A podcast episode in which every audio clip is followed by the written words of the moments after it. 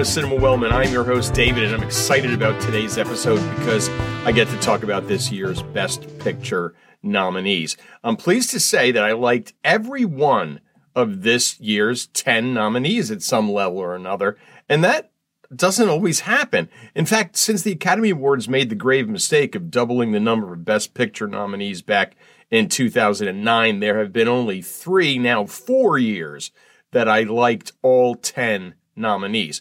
I love the fact that the last year there were only five Best Picture nominees, the way it should be. Uh, that was the year that I saw all five in a theater in the same day in one sitting. I hated a couple of those movies, but that day remains one of my most cherished movie memories. So here are this year's Best Picture nominees ranked by how much I like them and nothing more. I am not a film critic by any stretch of the imagination, and uh, to quote an old friend of mine, these are just like my opinions, man. So we're going to start with number 10, and it's Maestro, directed by Bradley Cooper, and it received seven Oscar nominations. IMDb tells us this love story chronicles the lifelong relationship of conductor composer Leonard Bernstein and actress Felicia Montealegre Cohen Bernstein biopics are kind of tricky in my mind. If you're familiar with the person before the movie comes out, you most likely have an opinion about them and their real life. If uh, I, I think you not only need to like the subject, but also like the person playing the subject. I was never a big fan of Leonard Bernstein. He was great, but not a fan. I'm not a big fan of Bradley Cooper either. Uh, if I was, I'm sure I would have enjoyed this film much more. Maestro was very well done. Cooper does a solid job in front of and behind the camera, and the music was lovely. I found his voice to be grating after a while, but that's what Bernstein sounded like, so no problem. While discussing this film with my sister Vanessa, she mentioned that she was distracted by the amount of smoking in the film, and I agreed with her. I realized that they both smoked, and, and this is a biopic, but it was a lot. I think the only time he isn't smoking is when he's conducting, but once again, true to real life, as was the nose. I have zero issue with the nose and was kind of shocked that some people did. Look at a picture of Leonard Bernstein. He did not have a small nose. Neither does Bradley Cooper, for that matter. Cooper, th- there's not much makeup on top of that nose to make it look like Leonard Bernstein. So get over it and find something else to complain about. Maestro finishes at number 10 because when you have a list of 10 items, one of them has to be number 10, even if it's good. Number 9, directed by Alexander Payne, we have The Holdovers that earned a total of five Oscar nominations. IMDb, a cranky history teacher at a remote prep school is forced to remain on campus over the holidays with a troubled student who has no place to go and a grieving cook. I love Paul Giamatti. I love his unique look the sound of his voice and his delivery. He's also very good at playing grumpy, cranky, which he gets to quite a bit in the holdovers. Being a former teacher, I enjoyed Giamatti's portrayal of a teacher who has just about had enough. Been there, done that. When I was teaching, I always knew that troubled students were troubled for a reason. I tried to find out what was going on while others were dismissing them as a problem student. There was always a reason behind that trouble, and in most cases, it wasn't the student's fault at all. No student should be dismissed, except from class. One of the aspects of this film I enjoyed is the fact that it is a, I don't know how to, it's a real movie in the sense that no sets or sound stages were used. And director Alexander Payne wanted certain scenes to be shot in the snow, so they waited for it to snow that always makes the film more natural to me, things like that, although I realize this realism doesn't lend itself to certain genres. Detractors have said that this film is sappy and schmaltzy, but it takes place at a boarding school. A lot of films set in boarding schools are sappy and schmaltzy. Not Taps, though, or, or The Tribe. Um, next, at number eight, is Anatomy of a Fall, directed by Justine Triet and earned five Oscar nominations. IMDb says a woman is suspected of murder after her husband's death, and their visually challenged son faces a moral dilemma as the main witness. This taut French thriller will have you wondering and questioning throughout. Since we don't see the man's death, we don't know if the woman killed her husband or not. I don't think I'm the only person who saw this that kept going back and forth. I said, no, she didn't do it. I was like, oh my, oh my, she did do it. I love movies that keep me guessing. I also love movies that I can't totally figure out after 20 minutes. I'm looking at you, The Sixth Sense. It took the filmmakers seven months to find the young man who plays the son, and he's one of the best parts of this film. The accused woman is played by Sandra Hüller, who earned a Best Actress nomination for her performance. She's excellent. I'm going to talk about her in this episode, but not right now. After reading about the film, I know I'm not the only one in the dark about the woman's guilt or innocence while watching it. Director Justine Triet didn't even tell Hüller whether her character committed the murder or not. Triet's only instructions were play it like you're innocent. Most excellent. At number seven is directed by Celine Long Song, I'm sorry, and it's Past Lives, earning two Oscar nominations. IMDb says Nora and Hae Sung, two deeply connected childhood friends, are wrested apart after Nora's family leaves South Korea. Twenty years later, they are reunited for one fateful week as they confront notions of love and destiny. First of all, kudos to director Celine Song this is her directorial, directorial, you know what I meant, as a debut. And she garners a Best Picture nomination. Well done.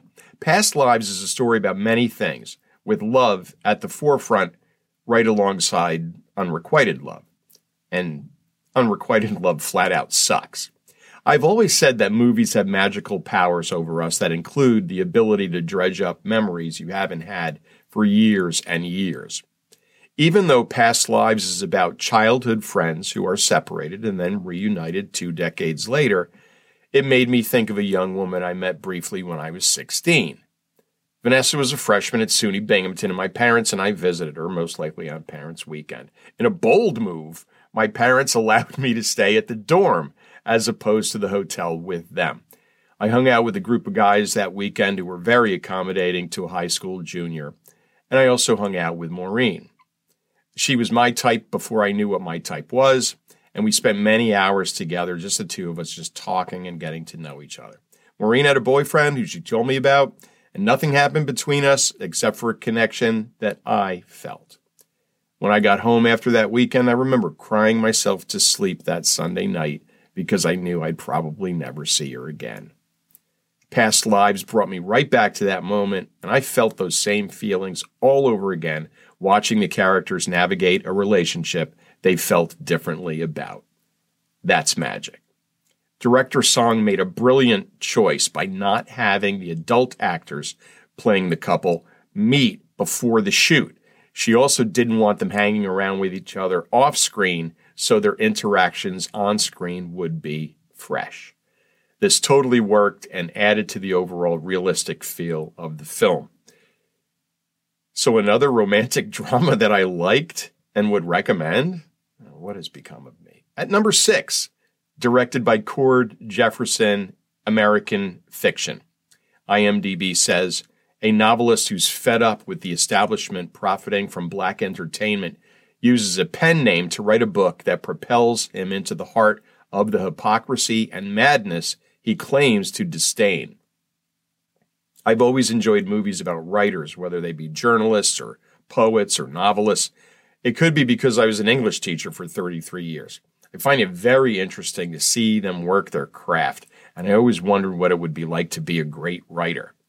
I may also enjoy these types of films because I have more than a few friends who are writers. And I, and I don't mean bloggers, not that there's anything wrong with that, uh, real writers, journalists, poets, etc. I may even know a Pulitzer Prize winner. So there are several reasons I found American fiction compelling, well done, and a movie I heartily recommend. I'm not giving away anything that's not in the trailer, but the author's family suffers a loss that hit me very hard because of who it was. I spent much of the rest of the movie thinking about how that loss would affect me if it happened in my life. Another example of movies working their magic. I never said all the magic was positive. Both Jeffrey Wright and Sterling K. Brown were nominated for their performance, and both were brilliant. Jeffrey Wright is an excellent actor who may get the recognition he deserves when the Oscars are handed out next month. And another first time director with a Best Picture nomination. Well done, Cord Jefferson. Looking forward to future work. At number five, directed by Martin Scorsese, is Killers of the Flower Moon, that earned 10 Oscar nominations. IMDb says When oil is discovered in 1920s Oklahoma under Osage Nation land, the Osage people are murdered one by one until the FBI steps in to unravel the mystery. Legendary director Martin Scorsese's 26th feature film is an epic story of organized, choreographed, and pretty much legalized murder of somewhere between 20 and 24 members of the Osage Nation. I often mention how much I appreciate authenticity and realism in films, so I was pleased to read that Scorsese lobbied for and received approval of the Osage Nation in the making of this film. Osage Nation representatives work closely with Scorsese to ensure authenticity and accuracy in the telling of this important story. This investigation was the first ever assigned to the newly formed FBI and its evil and corrupt head troll. Lily Gladstone becomes the first Native American to be nominated for er, her excellent performance, a well deserved nomination, and let's keep breaking those barriers. I love the way Martin Scorsese describes this film. He said it's it's not a who done it, it's a who didn't do it. This film is a long and bleak journey, but well worth it.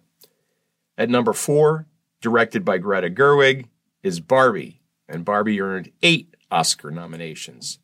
IMDb says Barbie and Ken are having the time of their lives in the colorful and seemingly perfect world of Barbie Land However, when they get a chance to go to the real world, they soon discover the joys and perils of living among humans.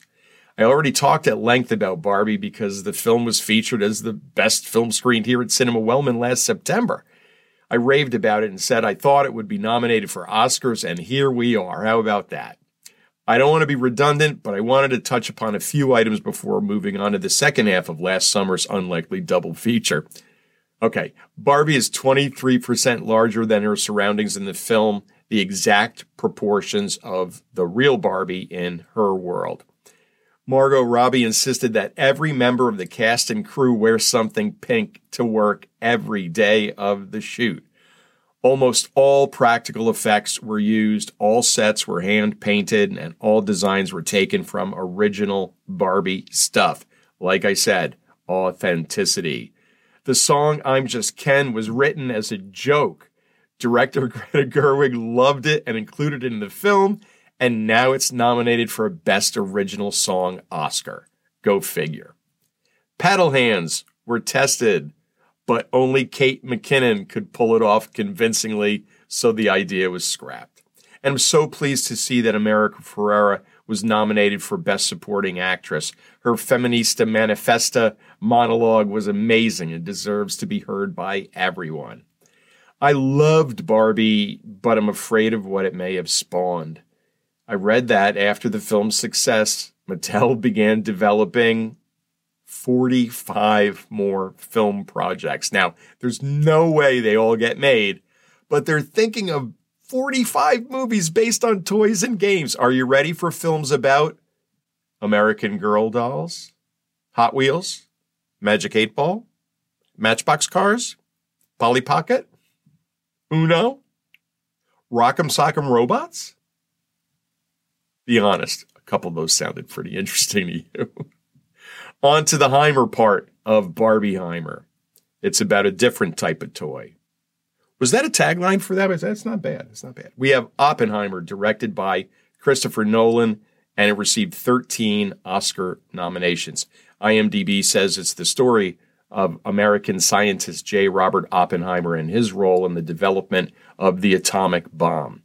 I love Christopher Nolan films, especially the ones I can understand, and I understood Oppenheimer.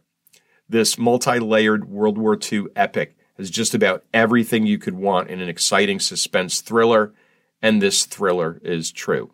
Nolan expertly switches between color and black and white depending on which of two characters' perspectives is being shown at the time. He also realized how important production design was to this film, so he cut Shoot he cut the shooting schedule by 30 days to free up money that was then spent on production design. And this attention to detail speaks volumes of Nolan, as does his giving up 30 days of shooting to benefit the film in another area. The cast is filled with big name, known stars. Nolan did this on purpose to help the audience keep the characters apart by having them portrayed by familiar faces.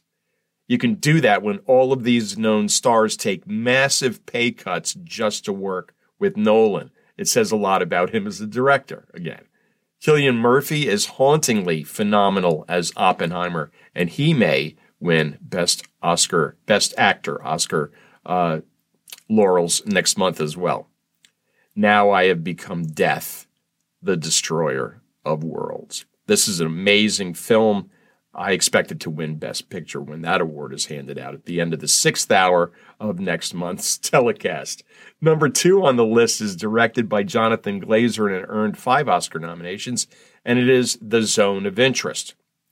IMDb says Auschwitz Commandant Rudolf Höss and his wife Hedwig strive to build a dream life for their family in a house and garden beside the camp. When I first read the premise of this film, I was thinking it was going to be very difficult to watch. I figured the director was going to show us the opulence of the rich Nazis juxtaposed with the suffering of the prisoners. Then I thought Spielberg already did that with the scene at the train station in Schindler's List in a sequence that still haunts me. So instead of repeating something previously done, director Jonathan Glazer doesn't show the camp or the prisoners once. We can hear the screams and the gunshots. We can see the smokestacks belching fire and smoke on the other side of the wall, but we never see the other side of the wall. I thought that was a brilliant plan by Glazer. We don't need to see the prisoners or the suffering because we've seen it before. We know what's going on on the other side of that wall. What Glazer chooses to show us instead is how life goes on normally on the Nazi side of that very same wall and that is as disturbing and frightening in its own way as seeing the prisoners would have been. Glazer shot this film in a unique way in the sense that cameras were placed throughout the sets without operators, the same with microphones. Up to 10 cameras and 30 mics were in play at any given time, and the actors didn't even know if they were being shot in a close up or a long shot, which I found fascinating. I saw the zone of interest at the AMC, not a sponsor, and watched Anatomy of a Fall when I got home. As I was watching the French thriller with the lead actress speaking French and English quite fluently, I had to suddenly pause the film and head to IMDb. Is, is that actress the same woman who I just saw play the commandant's wife in The Zone of Interest? The actress who spoke fluent German in that film? Yes, yes, it was. That may be Best Actress right there. Two phenomenal performances in three languages. Sandra Hüller, you are amazing, and I will now look for everything else you've ever done. My AMC audience for this screening was a total of two. I was kind of glad that was the case after I audibly gasped at one of Hüller's lines. I may have even uttered an expletive of sorts. I used to teach World War II and the Holocaust, so I recognized the name Rudolf Höss as the Auschwitz commandant. His name stood out because he was found guilty at the Nuremberg trials and executed. In a case of epic karma, Höss was brought back to Auschwitz to be hanged. He is said to be the last person to die there. Now, I'm not spoiling anything about the movie because it doesn't even come close to telling that part of the story. That part of the story actually isn't important, if you can imagine that.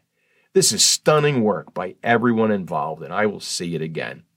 I may start buying DVDs again. They still exist, right?